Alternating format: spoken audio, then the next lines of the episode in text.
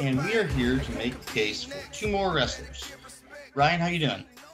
Pretty good. Can't complain at all. Well, good. So uh, now that we got rid of that windbag Ryan Gray, we'll be crisp and clean and lean and mean. Yeah, and uh, make a case for the greatest WWE wrestler ever. And obviously, I'm just kidding. I love Ryan. He busted on me in the last episode, so I'm returning the favor. Uh, but uh, we're here tonight, and we'll take it without him. Um, and I think this will be really interesting, Ryan, because tonight we'll talk about who two wrestlers that are, in my opinion, two of the greatest North American-based wrestlers of all time. Yep, But yeah. yep. but we'll have to dive into how much of that is due to their WWE careers. So, Ryan, why don't you tell our listeners who you're making the case for? Well, I you know if this was just G, you know, greatest wrestler ever, a lot of people would have him as number one. I'm going with the Nature Boy himself, Ric Flair. Woo! And I am making the case for the phenomenal AJ Styles. Uh, so, what we do here, if you are a new listener, is we compare each wrestler in 10 categories and we present the case for each. First, we always like to look at the results from the last time we did this, which was in 2017, was five years ago. And in that voting, Ric Flair finished number 23.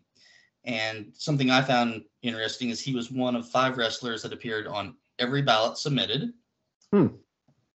Yeah, and that, I think that lifted him up a little bit. Uh, AJ Styles finished number 35. Um, on my last ballot, I had Styles at number 29, and he'll move up a few spots because he's had five years more work. Right. and I had yeah. Flair at number 35. So, Yeah, I was really surprised when I was looking. I had AJ at 30, and he'll probably move up a few spots, but I don't know what I was thinking. I was not heeding the words of Bobby Heenan, and I was not fair to Flair.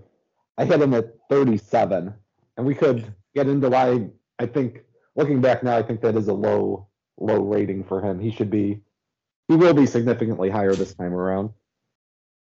okay, well, I'm I'm looking forward to you making the case. And uh, as I mentioned, we have a number of different categories, and the first one we have is longevity. So, go ahead and make the case for Ric Flair for longevity. All right, so as many people know, Ric Flair had two pretty distinct runs. His first was about 16 months from September of 91 to January of 93.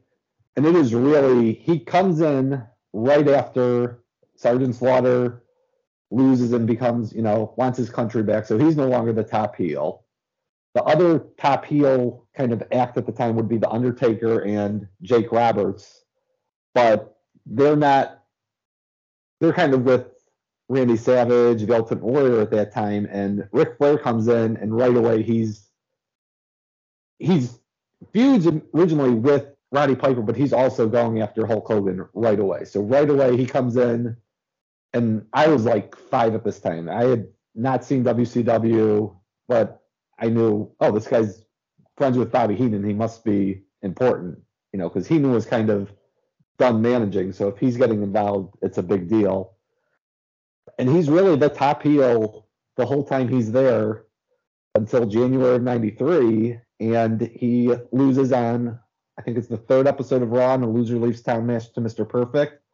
And it's kind of, it's right after the Royal Rumble, and the Royal Rumble kind of set up Yokozuna as the next top heel. So I would say this whole 16 month run of Ric Flair, he is the number one heel in the promotion and then he goes back to WCW. Uh, he comes back in November of 2001, after the night after the invasion storyline wraps up, and the guy most associated with WCW comes the night after WCW is officially dead and buried, which makes perfect sense, I guess. And he sticks around from November 2001 till March of 2008 as a in-ring competitor. He'd come back out a couple times for like more one-off appearances after the after he retires. He has an actual he runs as Charlotte's manager for about six months, I think, in 2016. But for in ring, I would say it was about six and a half years.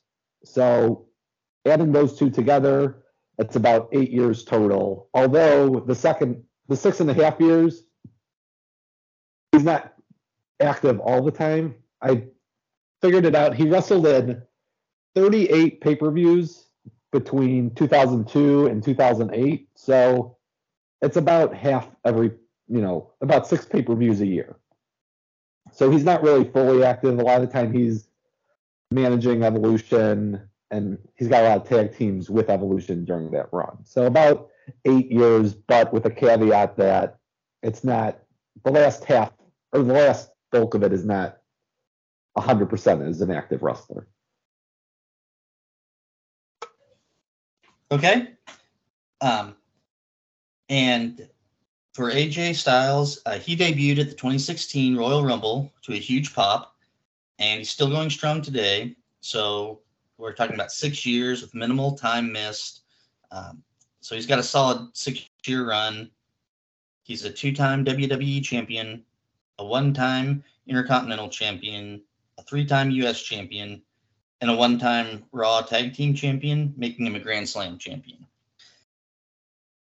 When I had done the math in my head, I had them both coming up at about six years.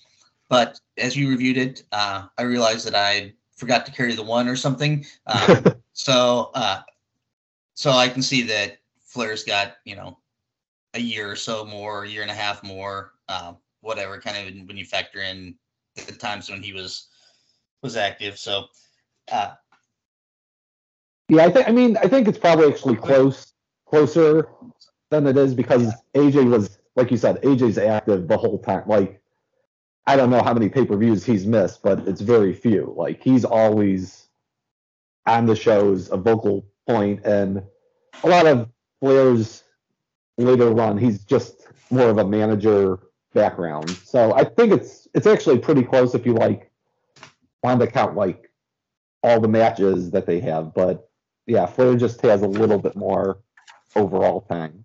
Yeah. So I'm fine if we go equal sign, and I'm fine if you give it to Flair. No, I would think I would say equal sign actually because, okay. like we said, you know, Flair might have technically a longer run, but some of it isn't as active as AJ is. Okay. All right, we'll mark that one down for equal, and uh, then we'll move on to the next category, which is charisma. So tell us about the Nature Boy. Well, the Nature Boy, his charisma, you know, that's I think well known. I mean, you know, I think nowadays if you were to see like a video of his best interviews and stuff, most of them would be pre WWF, but you know, especially 91 when he comes in, he's he's all over the show, interviews on, you know, uh, the funeral parlor, that's pretty uh, infamous one where he calls out Hulk Hogan. He's given the interviews. He's kind of his character is a little different than he's still the nature boy, but he's kind of kind of more cartoony when he comes to the WWF just because that's the style at the time. But you know, could give an interview, could sell in the ring, you know, has that in ring charisma that's also hard to teach. And then, you know, when he comes back in 01, at first he is just a, you know, for a while he's the in the on-screen authority figure with Vince, where they're feuding. So a lot of interviews there. He's able to carry, you know, he's able to do the the 20 minute in-ring interview to start the show, and especially those early days when he's the general manager of Raw or the owner of Raw, whatever title they were giving him, I guess co-owner. You know, he could do the 20 minute interview to get the show started, to set up everything that's going to happen during the night. And then going after that, like when he joins Triple H, starts Evolution, he'd always make sure to get his uh like if they were doing the whole group interview, he'd always have something to say. Sometimes it was just like pumping up Triple H, but he'd make it entertaining. He'd get people to watch, to listen to him. And then kind of when Evolution ends and he's going on his own, you know, he, he's a lot of his later feuds are with people obsessed with, you know, killing old Yeller and putting him down finally, but he brings good fire there. You know, the the Triple H feud in 05, he's really good there, making sure that people know that he's still ready to fight. And then all the way up to his last big angle where it's if he loses, he has to retire. And then he has the big thing with Shawn Michaels where leading into their uh, WrestleMania match. So it's he can cut a promo just about on anything that he needs to do, and he just has that natural charisma that very few people have. Yeah, I don't think anyone would argue that uh, Ric Flair was a very charismatic wrestler. So, um, when I'm talking about AJ Styles, I think he shows far more personality and charisma in his matches by the time he made it to WWE than he did when he first broke in, which of course I, we're not talking about. But um, I I do think he made a lot of strides, and that he kind of had this reputation as just a work rate specialist because he is such a great worker, which I'll talk about later. Uh, but I think he's shown really good charisma and personality, particularly in the ring. You know, he takes you along for a ride in his matches, so you generally know what he's feeling without him overacting. Uh, I think he does show some more fire and wrestles differently when it's personal, like his feuds against Samoa Joe when he's talking about his family, or against Shinsuke Nakamura when you know he was the master of the nut kick. Um, so, so I, I do think that AJ may have, you know, I feel like he shows a little more charisma than you might be thinking and you might typically equate with him. That said, um, I mean, the Nature Boy is the Nature Boy, and I do think that his charisma shines through even in his later run, uh, and even in really most parts of his later run. There, there are times I think he's really good in that run, times I think he's not as good. But there's never really a time where I don't think, you know, his charisma comes through and and some of his other skills are there. So so I, I mean I think for charisma you give that one to to Flair unless you disagree. No, yeah, I think Flair. Although AJ, I didn't really watch too much. I like knew who he was, and I saw a couple TNA matches, but I didn't watch week to week. He did impress me when he came to WWE. He's he had more charisma. Like you know, if you look at early TNA days, you know the X Division matches and whatnot, those were you know, more of just spot, spot, spot matches where now he's got the in ring charisma, I think, that helps him, you know, plan out a match a little bit better. But yeah, I think Flair is a clear winner here. Yep, I would agree. Uh, our next category is star power. All right, yeah, again, Ric Flair, like I said, he came in, he's the top heel in 91, 92, and that's, you know, that's the end of the golden era, maybe you might say, but still, you know, top top popularity for a lot of people. Like, you know, that was the end of the first big boom, but he's the top heel for that. You know, the 16 months he's here, he's the guy all the time. Even SummerSlam, he doesn't have a match, but he's still the biggest heel involved in that show. Like him and Perfect with the Warrior and Savage match. And then when he comes back, he's just by coming back and coming out, it makes it like a huge. It's a huge deal that it's Ric Flair. Like there's very few guys that could have come in and just established that. You know, this guy who hadn't been in the company for ten years, but people knew, oh, it's Ric Flair. It's like one of the top three wrestlers of all time. You know, it was his I mean, he's very he was always well known to the point where his matches later on, even when he wasn't in a big time featured role, it still meant something for a younger guy to be wrestling Ric Flair. I think he, you know, it's kind of hard to even describe Ric Flair's star power. He's, you know, he's one of the people that non fans know like especially, you know, I mean, he's like a hip hop figure now, almost like he's he had a thirty for thirty. You know, he's he's mainstream, and uh, you know it's you could say not a lot of that is due to his WWF run, but it's kind of hard when you're parsing a 40 year career. Well, how much of it was because of WWF? Well, yeah, he might not have had a lot of time there, but that was his biggest, you know, his biggest broadcast. Okay, so so I think that this does depend on how you look at it. Like you were just kind of saying, so that was a really good transition to some of the notes that I had. That I think if you equate the star power to name recognition, then obviously Ric Flair wins in a landslide. Is you know he's one of the most famous wrestlers in history. Um, however, you know a lot of that is made on the back of his work in Mid Atlantic, Jim Crockett Promotions, the traveling NWA champion, and, and in WCW. So, um, if you look exclusively at their time in WWE, I, I think it's much more of a discussion point, and I I am I don't know exactly how to dissect that and kind of split that atom as to how much was of Ric Flair's star powers due to his time in WWE and how much of it was just because he was already a star. Um, but I will say that as I think it's a little closer, um, I'll make just make the case for AJ.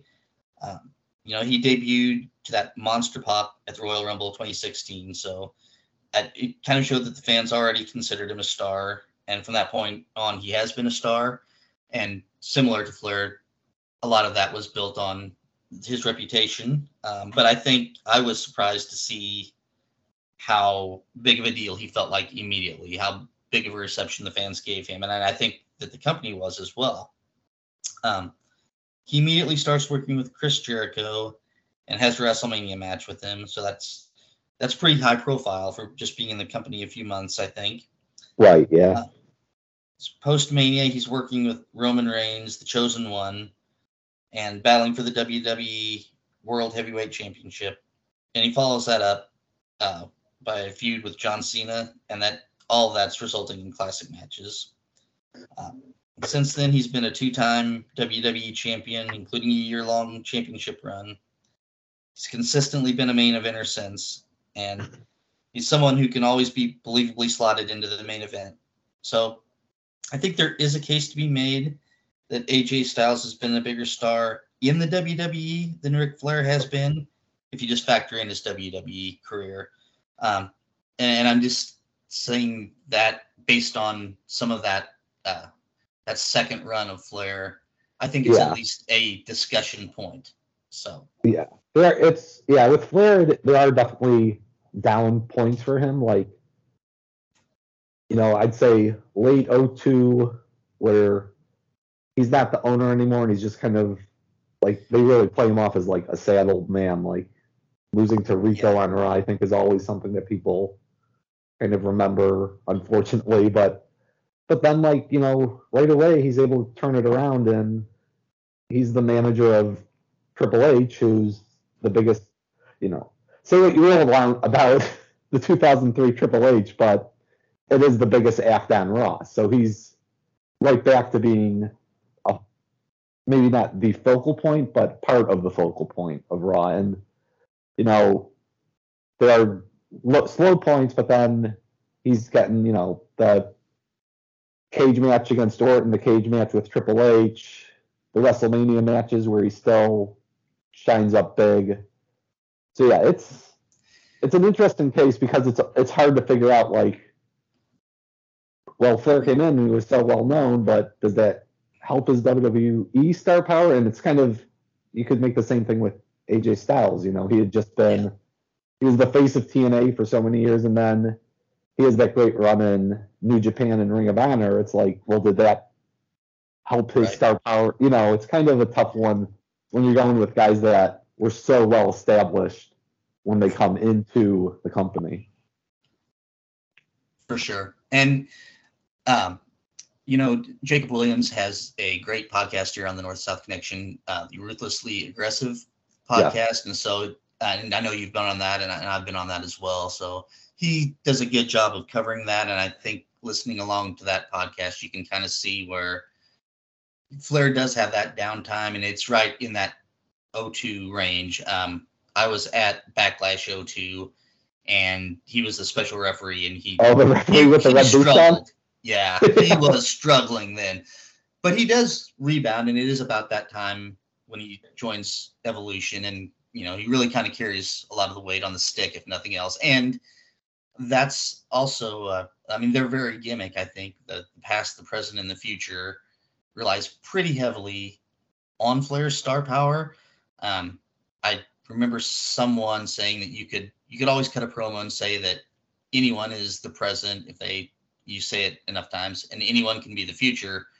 You need Ric Flair to be the past. to legitimize it, yeah, and to be Absolutely. like you can't say, "Well, your past is," you know, pick, you know, I don't know, Bob Orton or something. You know, Yeah, that's not that outstanding. But when you have a Ric Flair, well, unless it's Hulk Hogan or, well, that's about it. You know, as far as guys that were as big of a star as Ric Flair. So I will concede a point to Flair here. Uh, I just wanted to at least say that I thought that this one was a little closer, um, and to just kind of say that. I mean, I think that star power is a strength for both guys as well, but I will concede that point to Ric Flair. Um, and let you talk about our next category. Talk about Ric Flair and our next category, which is flexibility.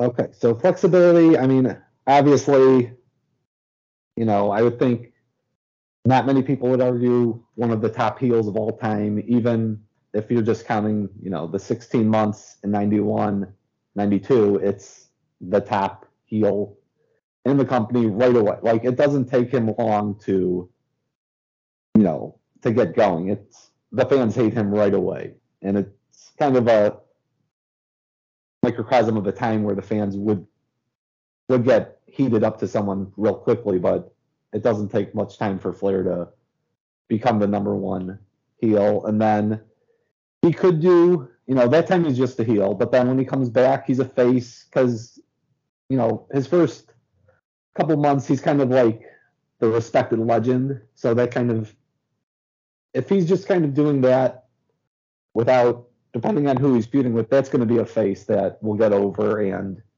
like with we were saying with Star Power, he has the gravity to pull that off because it's true. You know, he should be respected for all that he's done in the ring, at least. And um, then as far as like singles tags, he's the Evolution tag. Like, what is the Evolution tag team with Batista, where they, I think it's just one they're tag champs, but you know they're effective as it's really the wily veteran, you know, teaming and showing this big muscle head how to wrestle, how to get around, and then throughout 04, especially Evolution would have like almost every other week on Raw. The main event was six man, eight man tag team, some sort of you know Evolution versus you know, group of friends, you know, whoever he mainly whoever was feuding with Triple H at the time, but you know, whoever Orton was feuding with, whoever Batista was feuding with, they'd have teammates join them and they'd have these great like 15 minute great tag matches on Raw, which coming off of like 03 was not something you were seeing too often. So it was it brought a lot of you know good matches to Raw that we hadn't seen for a while. And I think a lot of that was due to, you know, even though he was older and probably wasn't in the bulk of the match, but Flair would be, Flair in those tag matches was good because physically, yeah, he might not be able to do as much as he did before, but now he's, you know, able to use that charisma. He's strutting all over the ring. He's getting the crowd riled up. He knew how to play his role in those tag matches really well. And then kind of 05 on, he's a face, uh, like big time face again, and there he does a great job as kind of being the old veteran who just won't give up. You know, those matches with Triple H, like I talked about, uh, Money in the Bank in 22. You know, I thought, I thought for sure he was going to win it. I was there that night. I thought he was going to win it. and then Triple H was going to win the title, and then Flair was going to come out and win the title to end WrestleMania and then retire. But didn't quite go that way. But then, you know, there's that run in 07 where he is, you know, he's threatened that if he loses, he'll have to retire. And, you know, that gives him huge, the crowd's behind him. They don't want to see him lose. And even his last match against Michaels, you know, he turned Shawn Michaels heel almost, which is quite the, the, uh, the feat to pull off in 2008 because Shawn Michaels was already getting into that you know living legend status, but people didn't want to see Ric Flair lose, so he was able to play a really good face in that last run also. Yeah. Um, so I think that AJ Styles shows great flexibility in the ring. He's been a face and heel as well, which is kind of a challenge as as it sometimes was with Flair, the fans often want to cheer him. Um, he's can be a single or tag worker. And one of the things that I think speaks to AJ's flexibility is you can put him, throw him into any gimmick match, ladder matches, Money in the Bank, Elimination Chambers, etc. Um, he can be the leader of a faction, like the club, I guess. Um, and he can just be literally thrown into a big pay per view mo- match at a moment's notice, like he was against Finn Balor at uh, TLC 17. You, know, you can work as an underdog. You can do a lot of 50-50 matches, a lot of babyface babyface matches, you know, or you can can work as a heel.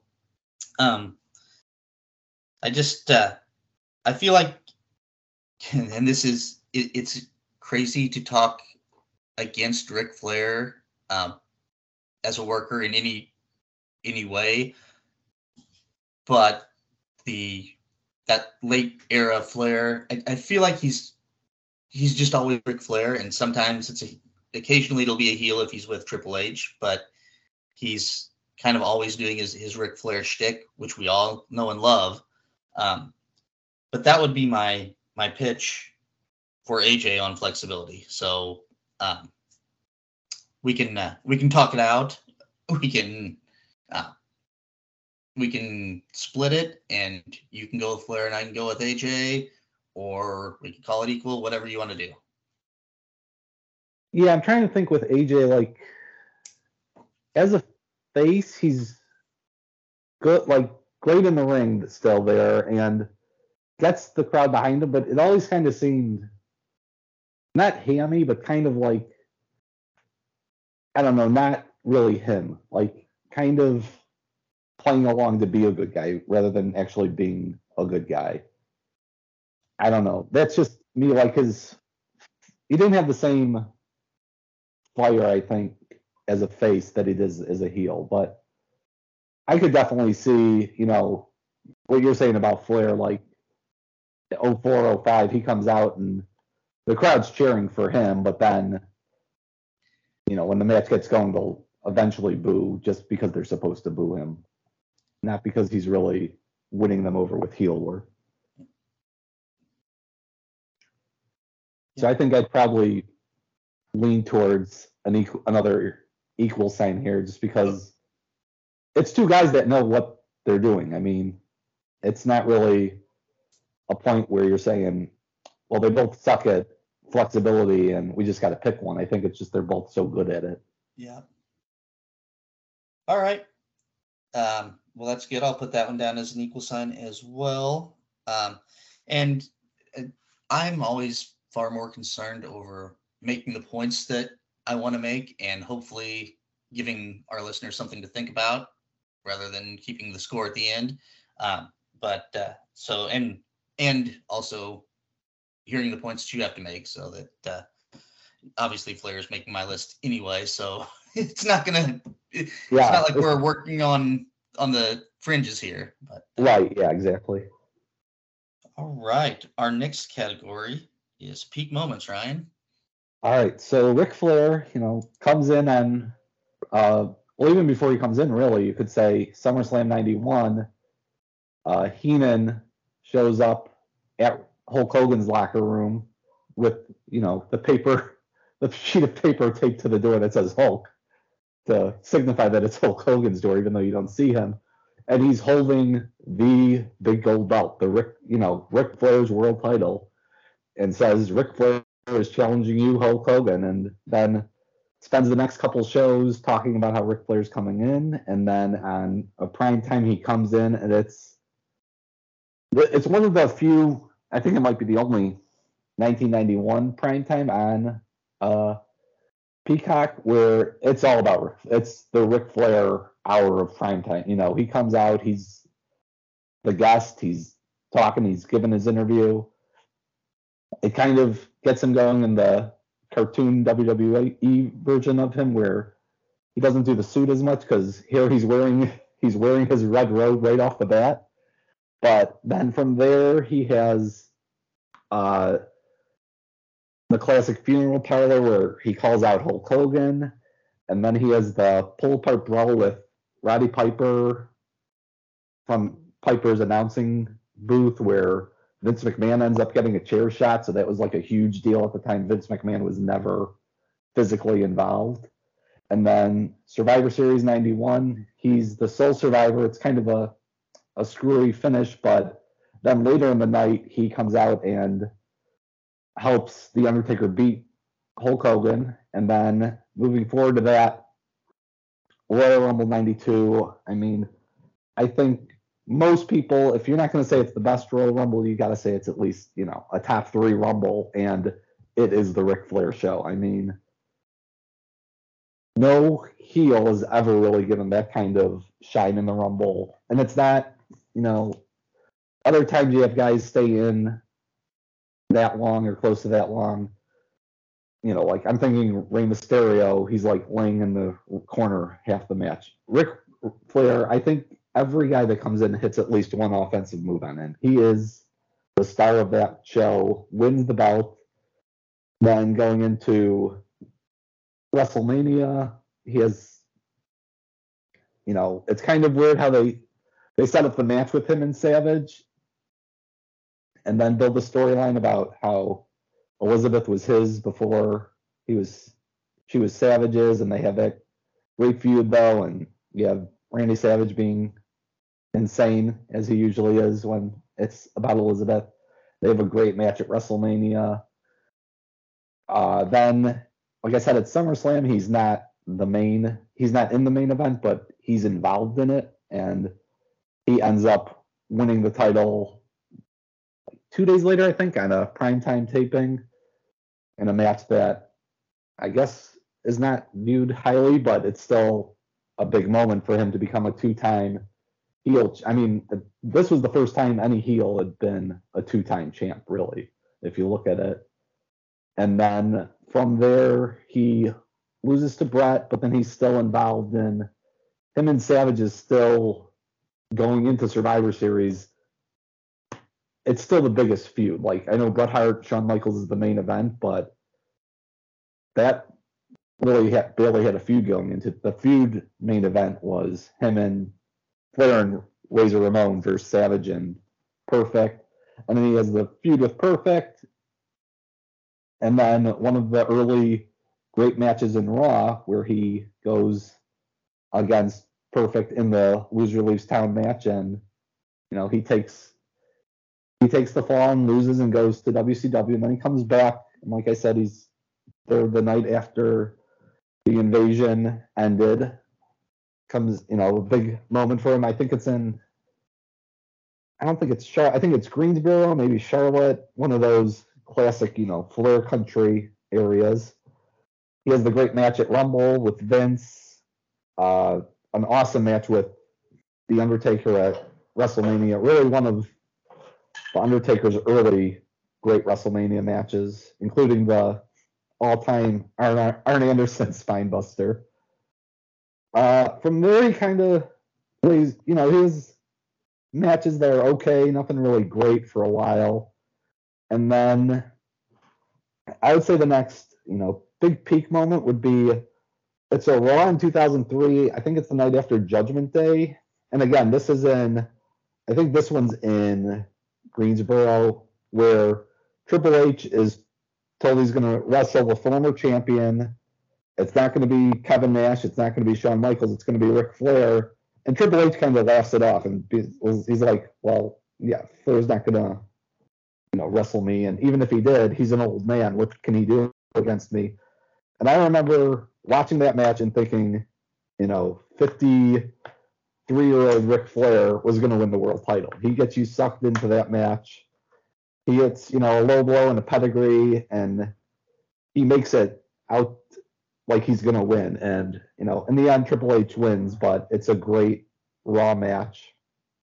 And then from there, um, his next big time match, I said, would be probably the Evolution versus Rock and Sock at WrestleMania 20, and that is really the main thing was uh, Orton and Foley, but they have like a little sub area of the match where it's Rock and Flair, and it is just awesome. Like the crowd is going crazy for Flair against The Rock, and they just keep like feeding off the crowd so much. It's a great section of that match. Ric Flair goes for the Nature Boy elbow, which of course misses. Uh, from there, like I said, he's got a lot of good tag matches in 04. Um, trying to think. From there, WrestleMania, he's next WrestleMania he's not really in. He's always managing Triple H. Um 05 not too much note, notable. He wins uh, the IC title against Carlito at Unforgiven 05, which is kind of an odd footnote that Ric Flair what is probably the oldest IC champ ever. Then he has the two awesome matches with Triple H at uh, Taboo Tuesday and Survivor Series. Great bloody brawls. And then from there in 06, he's in the Money in the Bank match. He has the series with Foley that I'm personally not too high on, but they were big time matches for sure. And then he actually wins the tag titles with Roddy Piper at I believe it's Cyber Sunday in 06. 07, he kind of 07's kind of a down year for him going until until he leaves for a few months, like in the summer, comes back in November, and that's when he has the storyline where if he Vince McMahon says Ric Flair can wrestle as long as he wants until he loses a match, and then so he goes against a lot of guys in this run. You know, he fights Orton, I think, that night as champ and wins by DQ or count out. And then all leading up to his final match against Shawn Michaels at WrestleMania uh, 24, where, I mean, he's inducted into the Hall of Fame the night before, so it's kind of obvious what's going to happen. His whole family's there they have a music video looking at his whole career, so you could kind of read the writing on the wall. But you know, it's a it's a really it's probably not like the best athletic match of Flair's career, but it's a very good match where the story and the drama still make it a great match. So yeah, lots of Ric Flair, uh, classic Ric Flair action. Yeah, I I agree on that that retirement match, uh, and I also love that Evolution Rock and Sock. Uh, and yeah, yes, I agree that uh, Foley and Orton had the feud, but Rock and Flair kind of stole the show there. So yeah, stole that match. It kind of pushed the. It kind of made the backlash match mean more for Foley and Orton, which probably actually helped that in the long run, also. Yeah, agreed.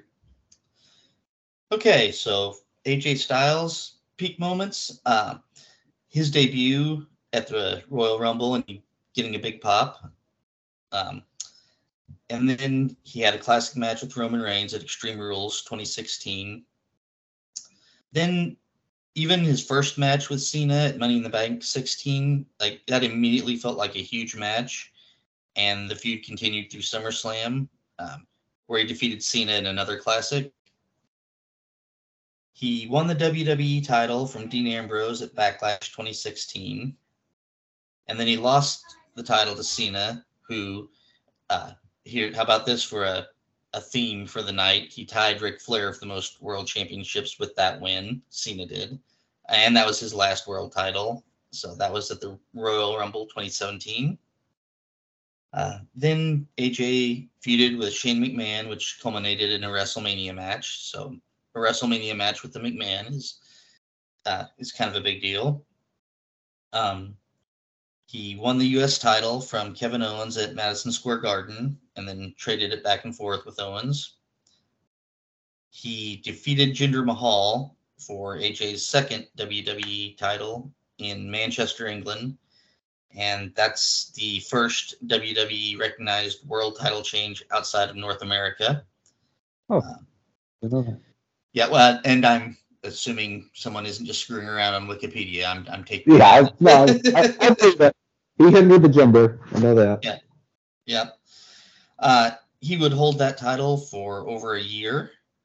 Um, during that time, he faced Brock Lesnar at Survivor Series in a champion versus championship match, and a great match there. Uh, he would face the Royal Rumble winner Shinsuke Nakamura in a highly anticipated title match at WrestleMania 34. And he would battle the IC champion Nakamura and the NXT North American champion Roderick Strong at Survivor Series 2019. Uh, we talked a little bit about that match in an earlier episode that uh, you and I did with Ryan Gray on um, the Undisputed Era. So if we have any new listeners, go back and check that out in the archives.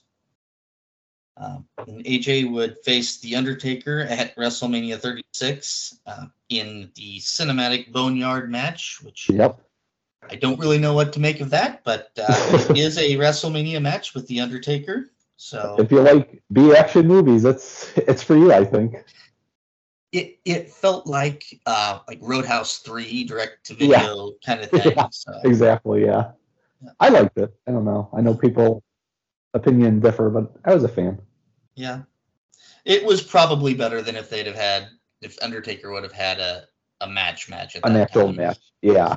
He was looking a little rough at that point, I thought. So um then AJ won the Intercontinental title by defeating Daniel Bryan in the finals of a tournament in a classic match on SmackDown in 2020.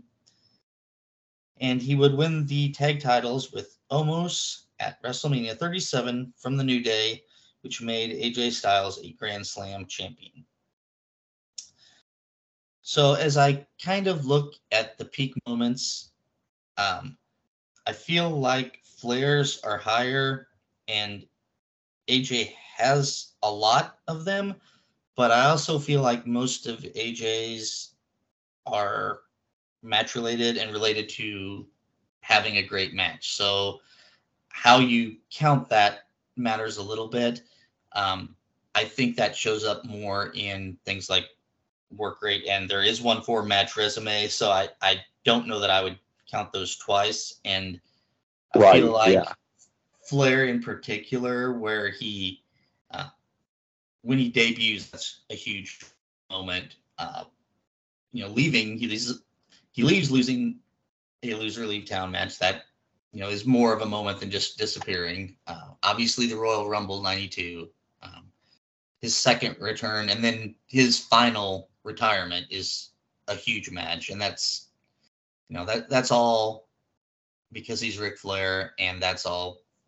You know, those are some of those are historic WWE moments. So I'm I'm comfortable giving that one to Flair. Yeah, I think. Yeah, like you were saying, when we get to work rate match resume, it's I mean it's a lot of the same stuff we just talked about, but that's more maybe to AJ. But with Flair, it's like you know Rumble 92, you'll always see the highlights of that. You know, you'll see highlights of AJ's entrance at three or at oh 16. Yeah. Yeah. But like the Ric Flair one is like, you know, I mean, not that this means much, but you know, if they're doing a countdown show or something, that'll be like number eight, and Ric Flair will be number one as far as like, you know, classic Rumble moments, you know. Yeah. Yeah, and I I think that it's easily the best Royal Rumble match, and Yeah. you can't give Flair complete credit because it is helped out by being pretty star-studded, but it's as close to just a Ric Flair match or just an individual match as a Royal Rumble can be, if that makes any sense. Yeah. He's carrying Yeah. the vast majority of the weight. I wouldn't wouldn't argue that at all. Okay, so we'll put that one in Flair's camp, and uh, then we'll talk about storylines next, which is somewhat related to peak moments, but a little little different. So we might talk about that a little bit. So why don't you uh, kick us off with the Nature Boy? All right, yeah. So, uh, kind of like I've said, you know, 91 he comes in, he's kind of feuding simultaneously with Piper and Hogan, and this is kind of Piper's.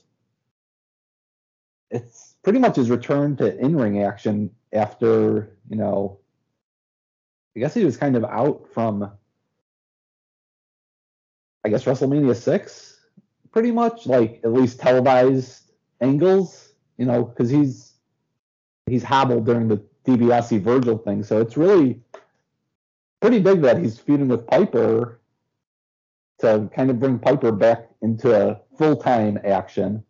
And then at the same time, he's setting up what at the time many people thought would be the WrestleMania match with Hogan, where, you know, he's not coming in fighting Hogan right away, at least on television, but he's he's talking to him, he's confronting him, he's getting involved in his matches.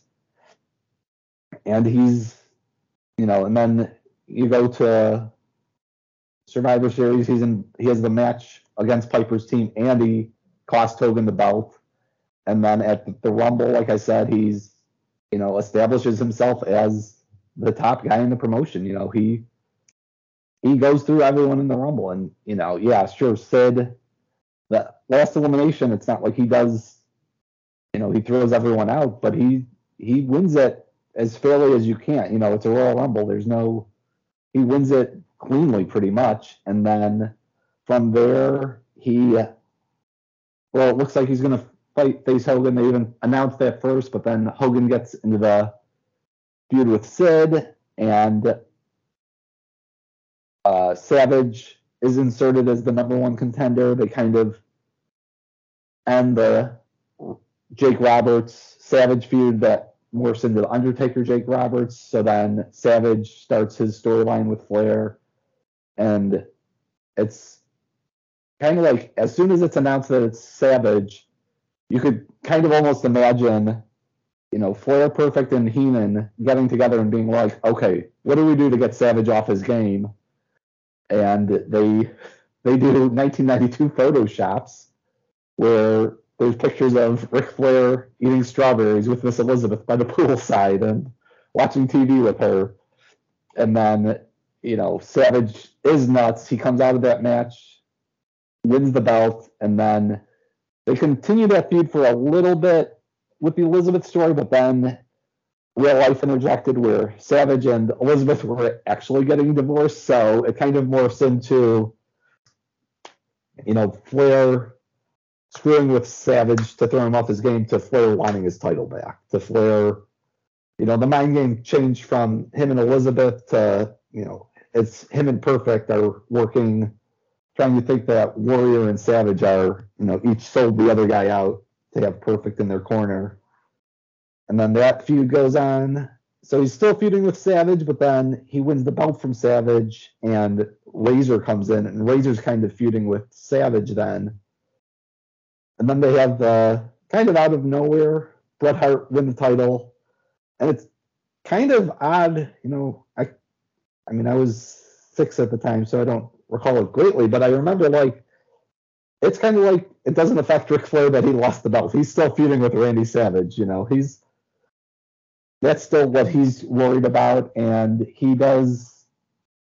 They have the prime time where Savage kind of flips the tables on Flair and Perfect and Heenan and plays the mind games with them, having Flair or announcing that uh, Perfect is going to be Flair's part or is going to be Savage's partner. And that ends up turning Perfect face. You know, it's his first match in over a year, so he comes back, and then the feud kind of Savage kind of fades from that feud. Razor kind of branches off to Bret Hart, and it's Flair and Perfect, and that you know, as I said, led, leads to the loser leaves town match. And then in a 01, when he comes back, he's got the feud with Vince, and that kind of veers off into the feud with Undertaker. And then when he's the owner of Raw, they kind of try to recreate the Austin versus Authority figure where Flair turns heel, and some of it's good, but then when they get the NWO involved, it's just kind of ridiculous. And then it kind of got good again towards the end of, I think it would be in the beginning of June, when they have it be Austin against Flair, Eddie, and Benoit, but then Austin walks out, and then they kind of have to shift really quick. Flair the next that night, I think they change it to, from Austin versus Lesnar to Ric Flair losing ownership of Raw to Vince McMahon, and then Flair turns face, and here he kind of struggles a little bit. This is where it's kind of like they really want to get across that he's a broken down old man. You know, he loses kind of infamously to Rico on Raw in like a three minute match clean. But then it's all leading up to Triple H calling him worthless, but then it was a swerve because Triple H, Ric Flair reveals himself to be with Triple H. He's his manager. Evolution happens. You know, he's kind of, like I said, with the Evolution feuds, he's usually, it's not really him getting in feuds with people, but he's involved in all of their feuds. Uh, he has a little feud with, he has a great one night storyline where he challenges for the belt against Triple H, but I think the next week they kind of have him turn against Michaels right away, and he's back with Triple H. And then he's with Evolution for a while up until 05. It kind of dissolves when Triple H goes away for a while. Batista's turned face by this point. Uh, Flair gets in a feud with Carlito wins the IC title. Then Triple H comes back and turns on Flair. And then kind of the next year, any you know feuds with Edge, feuds with Foley. Uh, I'm trying to think. 07. 07, it's that's kind of a down period where like he's teaming with with Carlito in the uh the pre-show of WrestleMania, and that's kind of like where I know it's kind of been a point like, you know, if you're using Ric Flair, he probably should be putting over people at this point. But if you're going to do it, don't have a, he shouldn't be in the opener pre-show battle royal. You know, he should either be an important part or having be a manager or something. This so this storyline I would kind of ding him for. And then he kind of goes away. And then in 07, though, he comes back at the end and he's got the really great storyline where every match he has to win. And again, that leads up to his retirement.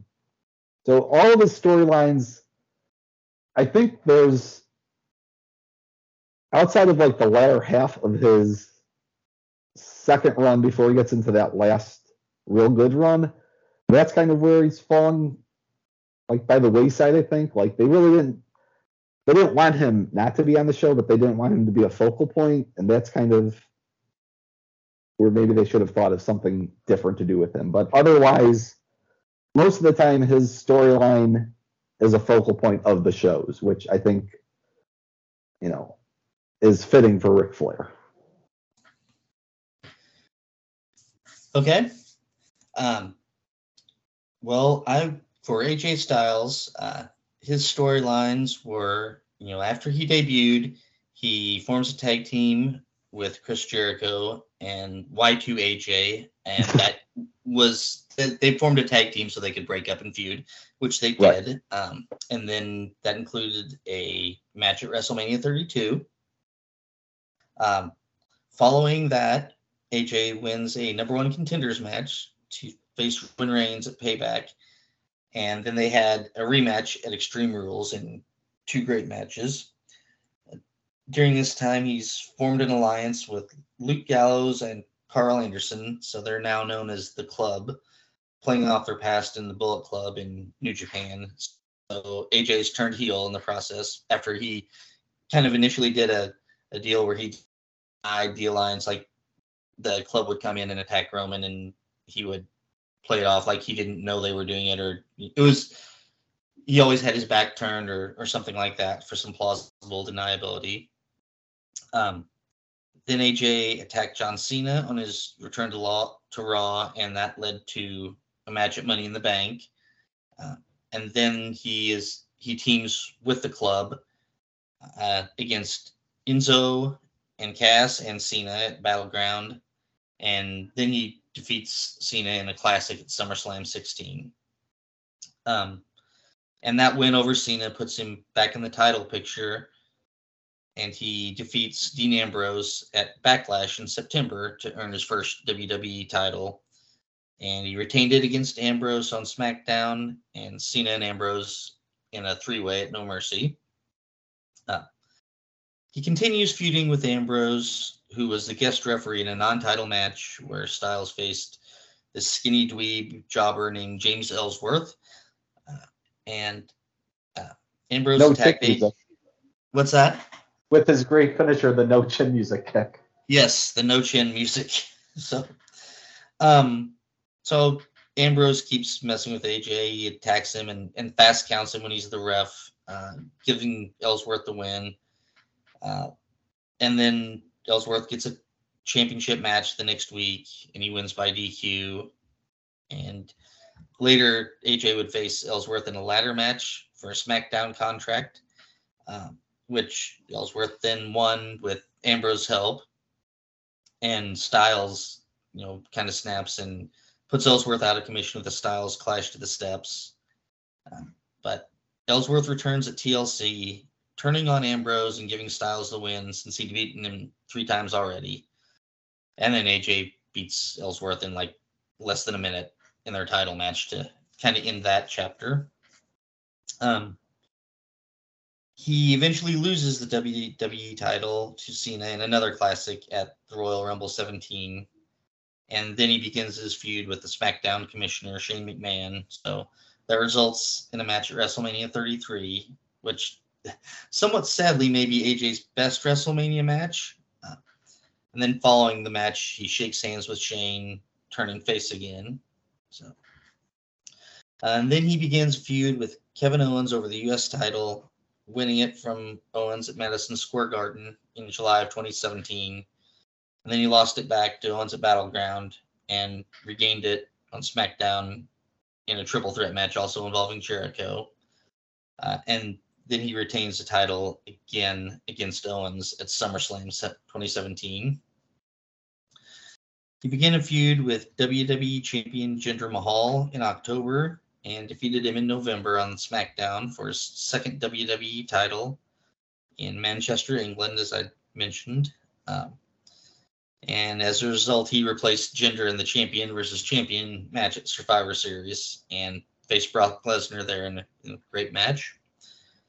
Um, he then lost back to back matches against Kevin Owens and Sami Zayn, which leads to a three way match at Royal Rumble where Styles retained and he again retained in a six pack challenge against Owens, Zayn, Cena, Baron Corbin, and Dolph Ziggler at Fastlane. Um, the Royal Rumble winner, Shinsuke Nakamura, chose to challenge Styles at WrestleMania 34 in what I think was a good match, although a slightly disappointing match, and AJ retained. So Ryan Gray and I talked about this during a previous episode where we talked about uh, Nakamura, and uh, I talked about William Regal as well. But when we were talking about Nakamura, uh, we mentioned that we think that the crowd was just cooked by this point. It was a really long WrestleMania, and Ryan was there, and he said that that wasn't in fact the case. The crowd was just burned out by that point, and that hurt the match. Uh, because I don't think it's a bad match by any means. So. Right. I think it's yeah, burnout, and also it's not a bad match, but it's one of those matches that they're trying to uh, live off the classic they had in New Japan two years earlier. Right. I think. So I think that's kind of like you know people had seen that match and they were expecting that match again, and it's it's not a New Japan match. It's a WWE, Right. which it it's going to be. But I think, yeah, we'll we could talk about this later. But I think AJ kind of he has problems with you know, people build up how great a match is going to be, and sometimes it doesn't quite hit that. Yeah. Okay. Um, during this feud with Nakamura, Nakamura turns heel, uh, perfecting his nut kicks, like I said before, and uh, Styles would retain his title at the Greatest Royal Rumble, Backlash, and Money in the Bank in a last man standing match. And he would become the longest reigning WWE champion after defeating Rusev at Extreme Rules in July. Uh, become the longest reigning champion at that time. Um, he then had a really good feud with Samoa Joe, who brought AJ's wife and kids into the feud, you know, threatening to become their new daddy. And uh, Styles won by disqualification at SummerSlam, uh, retained in this weird pin submission BS finish at Hell in a Cell, and then would defeat Joe at Super Showdown and Crown Jewel. Um, but I thought that was kind of a heated feud, which isn't always the case uh, with some of the the other feuds. at the time. Wendy, Wendy. yeah. Um, next, Daniel Bryan earns the number one contender role, and he faced Styles on October 30th SmackDown. And uh, Styles retained, and with that, he eclipses the one year mark as champion. But he would lose the belt when Daniel Bryan turned heel with a low blow in their November 13th rematch on SmackDown. And that kind of kicked off the Daniel Bryan Planet's champion run. Styles would challenge for the title at TLC and lose in a great match, and again at the Royal Rumble 2019. Uh, he was in the Elimination Chamber and got eliminated by Randy Orton, which resulted in a feud in a in a match at WrestleMania 35. He was then drafted to Raw and earned the number one contender and challenged Seth Rollins for the Universal Championship at Money in the Bank, losing in a good match. Uh, he had a rivalry with Ricochet over the U.S. title. Uh, joined forces with the club, now called the OC for Original Club. So, quite the original title there. Uh, so he's again a heel, um, and he won the U.S. title at Extreme Rules and retained it at SummerSlam against Ricochet and against Cedric Alexander at Clash of Champions. At Survivor Series, uh, this was where he faced Nakamura and Roderick Strong in that three way that we talked about. And then later he would lose the U.S. title to Rey Mysterio on Raw. In 2020, he began a feud with The Undertaker, losing to the Dead Man in a gauntlet match. And then Taker interfered and cost Styles a no DQ match against Aleister Black. So that caused AJ to challenge Undertaker to a match at WrestleMania. And as we mentioned, this was a pandemic year, so they did the the Boneyard match, cinematic match. Um, he AJ would then take a month or so off and uh, came back to SmackDown, entering the IC title tournament. And that's where he defeated Daniel Bryan in the finals of the tournament in a great match. He retained the title against a variety of challengers before losing it to Jeff Hardy on SmackDown. And then at Clash of Champions, Styles lost in a triple threat ladder match with Hardy and Sami Zayn, who won that match. AJ was then drafted back to Raw and debuted a new bodyguard, Omos. He would cap he captained the Survivor Series team to victory before moving on to challenge Drew McIntyre at TLC. At WrestleMania 37, Styles and Omos won the tag titles from New Day, and the team would feud against New Day, Viking Raiders, and RK Bro, losing the titles at SummerSlam to RK Bro. And then Omos turned on Styles in December, turning AJ face once again. Uh, he then participated in the Royal Rumble and the Elimination Chamber before accepting an open challenge from Edge for WrestleMania 38. He would lose that match and feud with Edge's Judgment Day group before they turned on Edge. So there's kind of a lot there. Um, I kind of feel like my pitch for AJ on stot storylines would be that he was he's always been a prominent part of the show and been in a story been in a top storyline and there's not really much downtime um and so he's, he's kind of always had something going on. Uh i think flair's great storylines are better you know his top storylines i i wouldn't you know i would say are better are more engaging. I think that his first year that's he's always you know, he's the focal point of the show for that year. Right. and it's just a little less so in the you know the tail end would be you know that would be my pitch for AJ you know in here and I might be more inclined to uh to go an equal sign or at least you know to pitch that this is a lot uh, this is a close category Yeah, my only argument against AJ would be, and it's not really his fault. It's just kind of the promotion since, even before he came in, since you know maybe 2010, 2012. You know, pick when you want, but his storylines are mainly like, you know, his title feuds are I'm the champ or I want to fight the champ. It's not. I mean, I know he had like the Joe storyline, and you know he has feuds, but not. He doesn't have a lot of like classic blood feuds. You know, like it's not. And it's a lot of series, you know, three series of matches, you know, rinse, repeat, you know, okay. And then it's just the storylines aren't really storylines. It's more, it's it's just setting up a series of matches. Whereas Flair, especially that, you know, his first run, it's you know, him coming in and challenging Hogan because he thinks he's better than Hogan. Him screwing with Savage's head. Him, you know, being pissed off at Perfect is daring to fight him. You know, I think with Flair the storylines are clear. With AJ, it's more like the matches kind of come out. If you do you understand what I'm saying? Yeah, and that I would argue that maybe even is a longer period of time because I think that Flair falls victim to that in his second run up until the point where his he's in the storyline, his retirement storyline. Yeah, that's true. So so yeah, you'll get no argument from me that the storylines of modern WWE are not particularly strong. I mean, I think that's a that's a complaint many have had with that the company for some time. So yeah.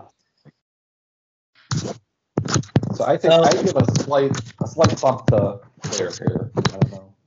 Yeah, I think well that again that uh, that 92 run is hard to it's hard to argue against much that happened in that run.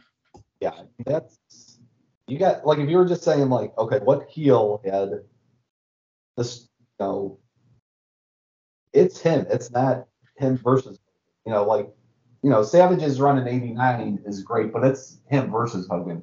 Here Flair is the focal point. I know Hogan leaves in April, so that's opens it up a little bit, but you know, I think that's the difference. Whereas yeah, I mean, it's no fault to AJ. By the time he came in, you know, he's the focal point of SmackDown when he's the champ, but they weren't making anyone bigger than the show by, by that point. Right. Yeah, and again that uh, that one year run for Flair is an all time classic. It's I just you know I will be careful not to extrapolate that the work in that one year over an eight year career because I don't feel like that second and, and I know that's not what you're saying. That's just uh, you know that's just something that when I'm ranking him overall, it'll be that one year and then how I weigh the rest of it. But but I will give the slight edge to Flair in this uh, in this category.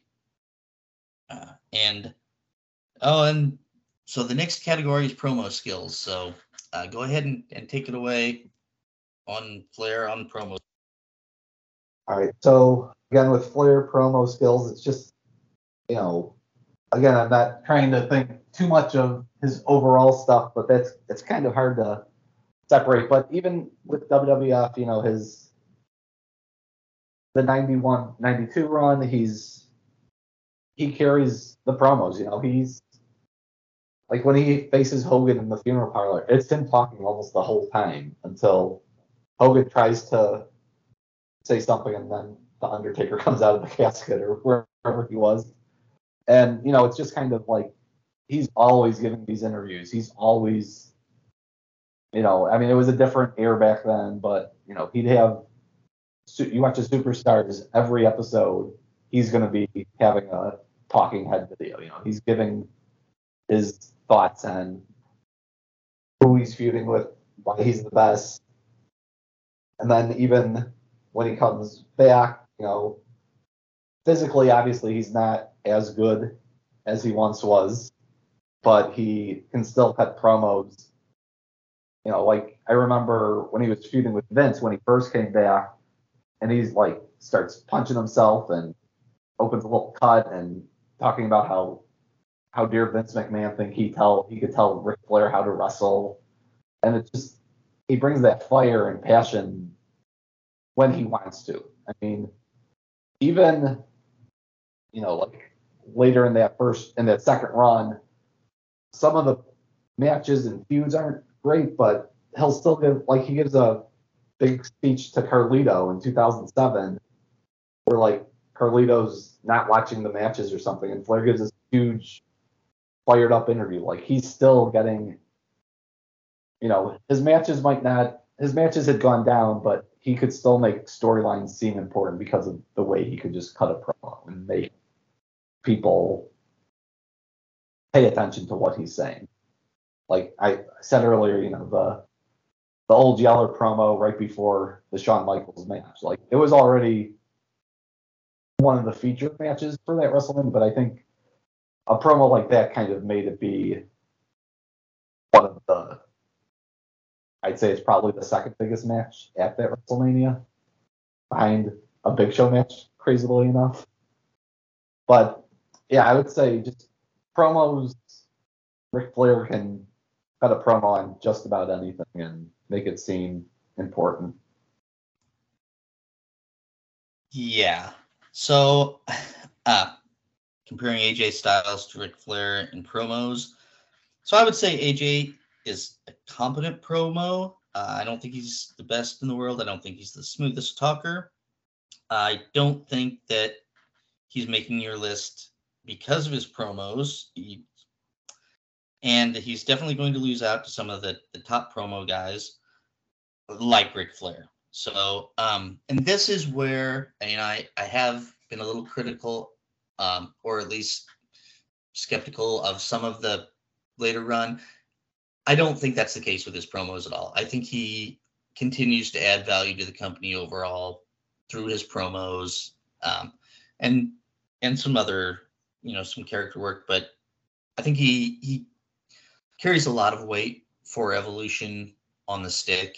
Um, I think there are times when Triple H will go out and he'll do his promos, which I am not a fan of at all. Um, but then Flair can sometimes save the day by, you know, doing some of the talking for the Yeah, faction. Tri- So, Triple H will talk for ten minutes, and then Flair just gets two minutes, but he like redirects it and makes it seem important. You know, like even you know a feud against Scott Steiner or Kevin Nash, it seems important because Ric Flair cares about it. Is able to Yeah. get get back on track. Yeah, and of course the topic for both of them has to be how great Triple H is because Well, that has to be every promo. But uh, we're getting off track there. Um, Ric Flair would win the promos. I would not uh, wouldn't debate that at all. So, um, moving on, our next category is character work. Yeah. And character work, I mean, that kind of goes hand in hand with promo skills, but you know, just seeing character work, the first thing I think of is not probably you know Ric Flair's best thing, but I think of the WrestleMania 21 promo where Triple H is giving the Braveheart speech and Ric Flair is carrying him along and like, come on, champ, we're going to WrestleMania. Like he's given these goofy things to do, and it still fits with his character though. Like he's, you know, his character changes, especially the second run from Evolution on, where he's Triple H's like I think originally it seemed like a lackey, but then it it morphs into more of like he is his mentor. Like he's telling him how to do things, how to you know, how to carry yourself as the world champion, not, not just the guy who's holding the title on Raw. He's, you know, right guy or not, it's the Triple H show, but Ric Flair is,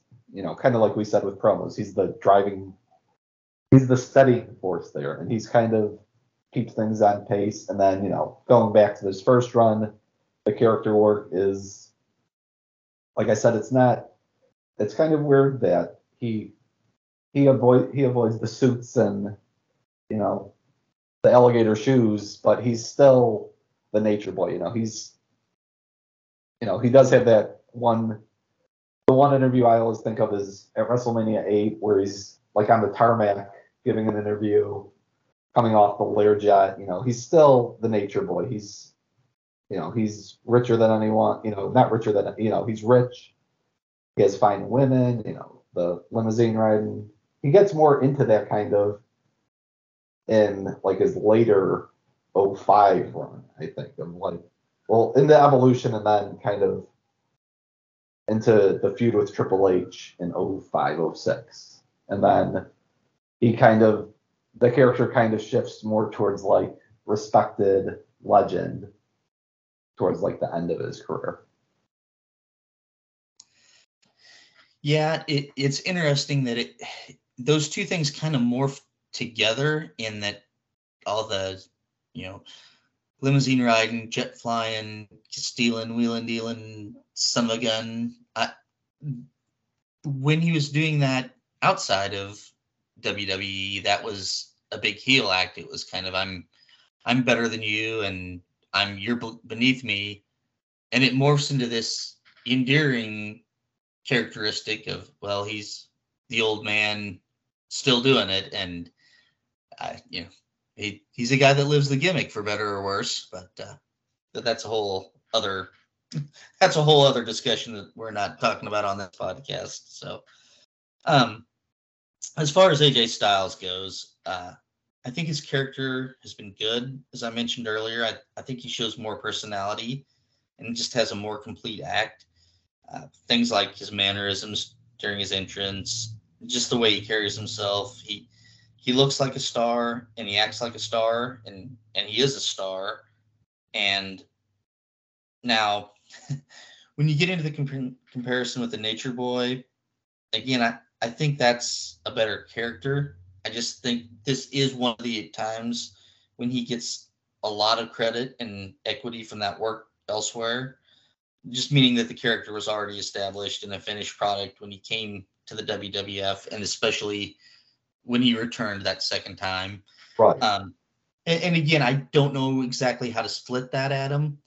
Um, other than, uh, and at this point, I think I I would point out that we're talking about ten categories. Um, those are all kind of subcategories of the in, NJPW system that we kind of want to use as our guiding light for making the list, and those are nuance. So that would include your your flexibility, um, your longevity, um, just doing some of the little things, um, your jump up moments, so your peak moments, um, promos, and promos and character work uh, fall under the P. So it, it's not just for promos, which is not important for Ric Flair, who's very strong at them, but it is important for someone like a Shinsuke Nakamura, who English isn't even his first language, you don't just get destroyed there. So, uh, and then the W for work rate, and what we'll talk about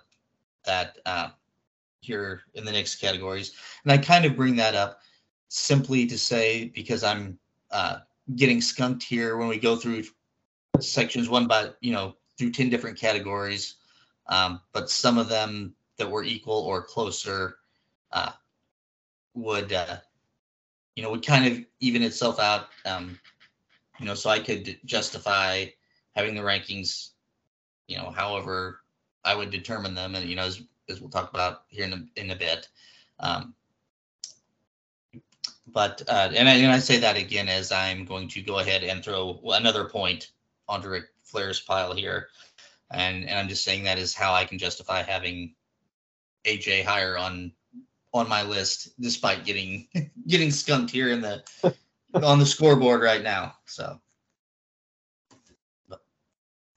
um, I think you might get something here though in this next category. yeah, we're we're getting to the parts where I'm gonna gonna at least make some pretty strong cases. Um, the next one is work rate, and by that, um, that's kind of the we usually talk about the actual in-ring skill, kind of the the inputs um, as far as what someone does in a match, as and it may or may not influence the output of it being a great match or not. So, so tell us about Ric Flair's work rate in the. Right, WWE. so- I mean, this is definitely one where you could probably say there's, I would say, more than two, maybe like three different stages of Flair. Like 91, 92, he's, you know, despite, I'm not going to get into the big Bret Hart versus Ric Flair, you know, discussion on psychology and stuff like that. But I mean, Ric Flair, heel Ric Flair in 1992, the best workers in the world. You know, I mean, you could say the matches are repetitive, but they're repetitive because they work. They follow a strategy of him usually working the knee at some point or and cheating a lot, but it works. It worked years before WWF. It worked for years after this first run. It works in WWF. You know, he's the heel technician who also cheats as much as possible. Like there's sometimes he doesn't even cheat just to do it. And then in oh I would say like 02 through probably like 05, that first big feud with Triple H. He's kind of that is more of like just playing the head, you know. He's gonna he's gonna go to the top rope and get the rope. He's gonna do the Flair flip. He's gonna work the knee at one point or another. He's he's gonna take a back body drop. He's gonna right on the ground and say, "Oh God, oh God." He's he does his spots where he needs to, and again, and here he you know picks up the cheating a little bit more, you know, more low blows, more pokes to the eyes, and then starting in 05, the Triple H matches I the first one to stick out to me. He becomes almost like a deathmatch wrestler for a little bit. Like he bleeds a lot. Like I know he bled at WrestleMania 8.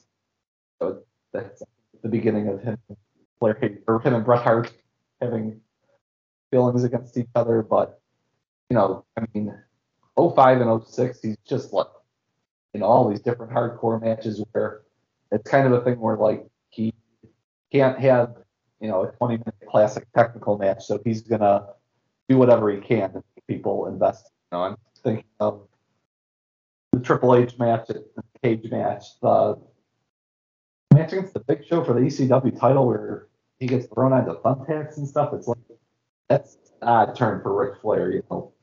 And then the feud with Mick Foley where you know, they're trying to take each other's eyes out and you know, and then kind of you know, because like I said, he's much less gifted physically at this point. I mean, he would have been like 06, he would have been what 40 no 50 56 so i mean he's getting up there in age. So it's understandable that it changes the style but it's not as athletic as it was. And then oh, the late 07 08 run he kind of forced back into like the 02 05 one where he's playing the hits but also I think he kind of got into the mode of this is my last run i'm to try and go out as best I can. And it works. I mean, you know, like I know in the last match against Michaels, they kind of he can't do the bridge up spot. It's kind of like a sign that yeah, it's kind of retiring. You know, we're not going to talk about him having passing out two times in a match at age 75 supposedly, but I think his work rate he adjusted to what he can do later at later stages. And he that he's most of the time though it's always engaging enough to the crowd that they're into his matches. I will say that that even though it might not be know a peak athletic performance, it's always going to have the crowd into it, which is part of your work, how much the fans care about it. But move for move, it definitely slipped towards the end. Yeah, um, yeah, he he definitely had some different uh, kind of some different styles, and you know, to some degree, you know, that's largely to his credit because he did kind of evolve, and I, I think this is going to be a strength for both participants. So, um, as far as AJ, I mean, he's phenomenal. It's right there in his name, the phenomenal AJ Styles. So, I I think he does a great job of using his incredible move set and athleticism uh, that he's been evolving kind of throughout his career and using it within the course of a match that makes sense. So uh, by that I mean that I don't feel like he has to get his stuff in, but he uses his strength in like believable ways. So like in the Joe feud, he's in this hate-filled, you know, blood feud, and he's, he's in a you know a hate-filled match, but he can only brawl so much because of the size difference. He can't use his size, so but he can show that he's super pissed off by hitting a flying phenomenal forearm through a table and things like that. So, um, and I do think he's able to wrestle differently from just a technical match that's like a babyface babyface match. So, um, I think strikes are good. The kicks always look good, and like he's just really so smooth executing all his moves. So whether that's like a mat based rolling through to the calf crusher, or like being really precise with that moonsault into the DDT that he does. Um, but I think you know his real strength. He really makes his bones as a high flyer, and you know I feel like there's this there's something about all the the really special high flyers. They have this little bit of extra hang time, just making things look different. So, like Evan Bourne, Paul London, uh, Dante Martin in AEW today, and young Rey Mysterio. It, there's just something about it. It just looks different. So, and, and AJ has that, and he's been doing it so long that it's incredible. Um, and he's kind of he's evolved his act like Rey Mysterio. So you know, he's not as young and he doesn't fly maybe as much as he once did, but he's he's kept the things that work and kind of evolved that. So um, he's retained some of his skills, like the phenomenal forearm, the the springboard 450, for example. Um, I also think that AJ does a good job of telling a story in a match. I think his facial expressions tell that story, and I think he's typically good at pacing and escalating at just the right time. Uh, his matches with Cena are a good example of that. I think they all felt like huge matches, partly because of the novelty and the star power. Um, but I think Styles and Cena both knew how to kind of let things build. Uh, I mentioned this under flexibility, but I think he can work any type of match, face versus face, work underneath as an underdog, really kind of work rate heavy moves, you know, matches with a lot of moves with a guy like Rollins, singles tags, ladder matches, elimination chamber, cinematic matches, I guess. So, and, and that wasn't bad either, but it's just, anyway, um, I just think AJ is one of the elite workers of all time. Um, as Ric Flair is, but I, I would give this one pretty solidly to AJ because I think he's uh, he's retained a little more of that work rate heavy style into his WWE career. Yeah, I would I would agree. I think it's kind of you know when you're comparing uh like baseball players, we'll talk about oh you know, if you're comparing two guys from different years, talk about oh, what did they do their age 30? Kind of, you no, it doesn't really match up, except like Flair's 92 compared to like AJ's 2007. They're roughly the same. I think that's kind of what hurts players so much of in ring time when he obviously his athleticism is gone. Yeah, and it you know you you can't if you're talking about overall career you you can't argue against Ric Flair's work rate. That would be insanity. So Right. but all right, we're down to our last category, Ryan, the match resume. So tell us about Ric Flair's WWE match resume. All right. So again, 92 Rumble is. I'll just go through the the big ones. I mean, there's plenty of four star matches. I'll try to hit the four and higher. So the Rumble, WrestleMania 8 versus Savage. Um, I would put the uh, 92 Survivor Series tag. I really, really like that match. And then the Raw match was perfect. And then when he comes back, I really like the Vince match at the Rumble. I think it's it's kind of like you know that and the Hogan match are like two of the best Vince matches where he's just he's so cartoonishly evil, like taking the picture while Flair's bleeding and then giving the camera back to Flair's daughter. It's just a great act and Flair. It's kind of it's Flair's first match back, and he, you know, he he shows up. I mean, obviously he's gonna be more athletic than Vince McMahon, but it is what it is. And then the Undertaker match at WrestleMania is really good. And then, like I said, that Raw match in May of 2003. I mean, that was a point where I was pretty much checked out of Raw. I'd watched SmackDown, but Raw was getting to the point of like not watching. But I, I think I just happened to watch the opening interview that hooked me for the show, and I watched, you know, a great Raw match, which was few and far between at that point. And then from there, his next he has a match with Michaels at Bad Blood 03, which is it's okay. It's kind of one of those things like, oh, I wish there's a couple of them where it's like, oh, I wish Flair was 10 years younger for this. Like that would have been something, but even that considered, it's still pretty great. Um, then for the we mentioned the Rock and Sock versus Evolution, that uh, the WrestleMania tag match, and then 05, I think would be like if we're talking top line matches, both of those Triple H matches, which are just incredibly brutal. I mean, it was still TV 14, so they had these bloody matches every once in a while, but this was like taking it up a notch.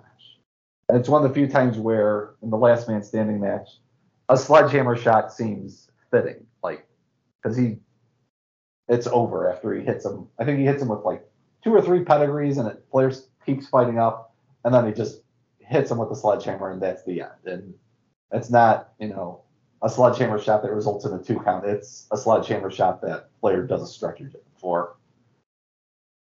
Uh, going into 06, you know, I think he gets some credit for the Money in the Bank match at WrestleMania 22. I think RVD's the star of that match, but probably number two would be Flair.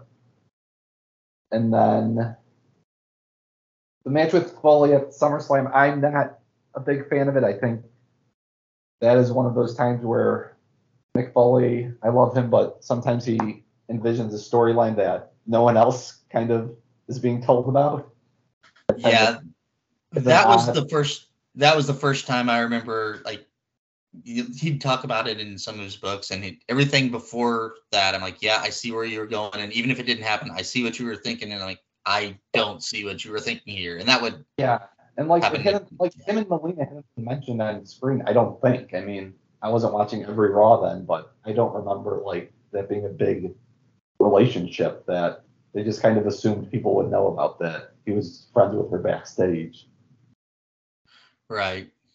I mean, Flair puts in a good performance, but it's also kind of weird because Flair's kind of acting like a heel, even though he was the face in the feud. It's just an oddly put together match. And then from there, 07, nothing really too hot. And then 08, well, actually, late 07, the first match in his, I have to, he has to win every match storyline. Match with Orton on Raw was really good. And then in at WrestleMania 24, or yeah, 24 against Michaels is a great match, like we talked about earlier. Yep, I would agree. Okay, so um, going through AJ Styles match resume, uh, I did the same thing. I included four star matches. I, I'm quite sure I missed some because I there was I had a list of ones I wanted to rewatch. I just couldn't get around to. Um, I just looked at some of the uh, the Dave Meltzer ratings. I don't necessarily always agree with those. I don't take him as the gospel truth, but he's given AJ at least one four star or above match every year he's been in the company, which I think is is kind of an impressive feat. Um, but the rankings that I have and the great matches I have are against John Cena at the Royal Rumble 2017. I had it five stars. Uh, against Cena at SummerSlam 2016, I had it four and three quarters. Yeah, I was at both of those. There, those were those are great. Man. There's no doubt yeah. about it. Yep. Um, I had Roman Reigns Extreme Rules 2016 match at four and three quarters. Those three matches had made my uh, GWWE match list, um, and there are others that might have made it uh, had, but they hadn't happened yet. So uh, the next one on my list was the AJ Styles Daniel Bryan SmackDown match from 6 12 20. I had it, that one at four and a half.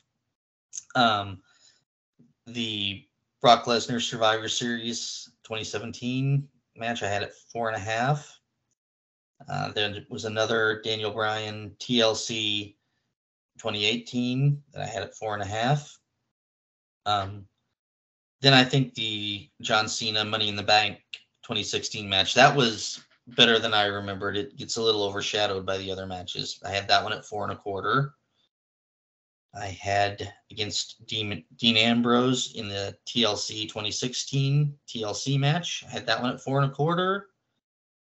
I really liked his match against uh, Finn Balor, and Balor was the demon for that match at TLC 2017. I had that at four and a quarter, and that was um, that was a kind of a weird pay per view where it seemed like everything was going wrong. I, yeah, everyone's injuries. Yeah, like measles or mumps or some weird. Yeah. Break lion and things. I think.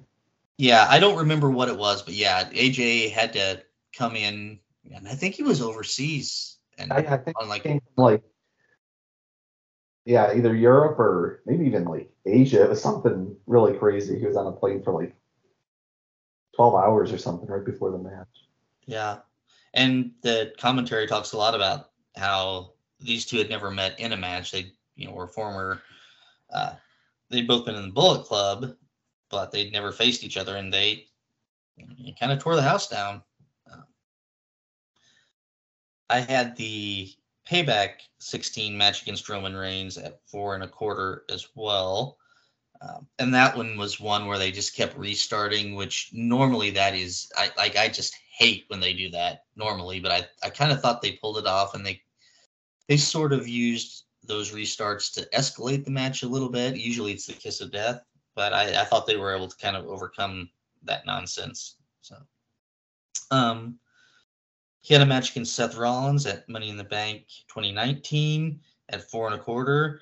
And I'm not the biggest Rollins fan either, but I, I thought that worked. And that was kind of during his burn it down, you know, brief time when he was kind of working as a babyface, like where he was being pushed as a babyface and it seemed to be working. So he'd just beaten Brock and they had a really good match.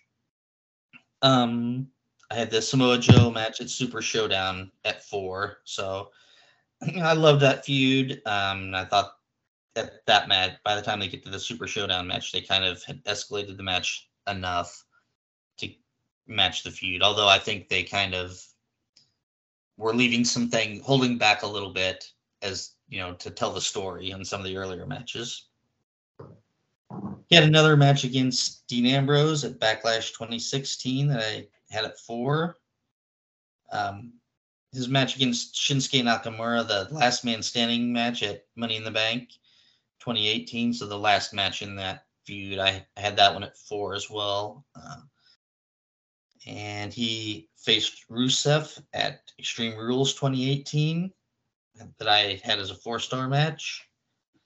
Uh, match against Seth Rollins uh, this from this year, from June 13th of this year, that I had it for as well. Um, and there was a three way with uh, Drew McIntyre and Riddle from 628 of 2021 on Raw that I had at four stars. And a SmackDown match against Dean Ambrose from January 31st, 2017 that I had at four stars as well. So I I would not do this type of math, but if anyone were to take someone's entire career and figure out kind of their batting average on star ratings, um, which I think like Aaron would do on the year that was, and uh, I think JT and Marcus do on uh, War Wrestling Above Replacement. Uh, so those are two more shows you can listen to on this feed. I think they do that, and I think anyone were take someone's whole career, um, AJ Styles might be a contender for just having the highest batting average because I do think he has opportunities to have some really great TV matches to go along with some some high profile pay per view matches. So I would also lobby to have the work resume go in favor of AJ Styles on this one. I just think the volume is there. Yeah, I think if like so we gave Flair the peak moments. I think just so this is kind of just looking at the matches and kind of like you said, oh, if you just took them all, added them all up and round up the average, I think AJ would be higher just because you know Flair has not stinkers, but you know like 06 versus Umaga, it's a squash match on that. You know, if we just said all their pay per view matches, I agree. I think AJ would be a little bit higher. Yeah. Well, yeah. I think he's higher. I I would put a bit more of a uh, of a gap there. So I I think Flair's that 91 92 run is is an all-time year. Uh, but I just think that uh, I think he didn't have as many of those opportunities and and you know to have those great matches in the the second round. Right. Okay, so Flair does win this one handily. Um, I believe that I had Flair having taking six categories, two being equal, and AJ taking two categories. Um, and again, one thing that I don't know how to, I mean, this podcast just doesn't uh, take into account is if some categories are won very handily, you know, and, and how you weigh that is up to everyone's discretion. So, um, but with that said, I think we have completed another episode of Making the Case. I, I hope that we've made some good points for each of our candidates. Uh, Ryan, is there anything else that uh, that you'd like to plug I mean, uh, yeah, on the place to be Nation Wrestling Network, the original, I am. Uh, I put out a podcast each month with my wife. It's called With This Ring. She, when we started, she hadn't seen much wrestling, but now we're three years in, so she's seen quite a bit. But right now we're doing we're doing kind of like deep dives on one person at a time in the GWWE category, and uh, later this week, I think, the Mick Foley one will be coming out. So we watched a lot of Mick Foley, which interestingly enough, we got to the Ric Flair match, which she was very confused by. So I think that's kind of that kind of clouded my thoughts on that. Like she was like, wait, who's this? Like, who's Melina? Why is she coming out? Yeah, yeah we were all confused by that one. Yeah, yeah, it wasn't just having watched that match in a vacuum. It's kind of odd, but yeah. So that is what I have going on. I pop, pop up every once in a while on uh, different shows in the, of stars here and there.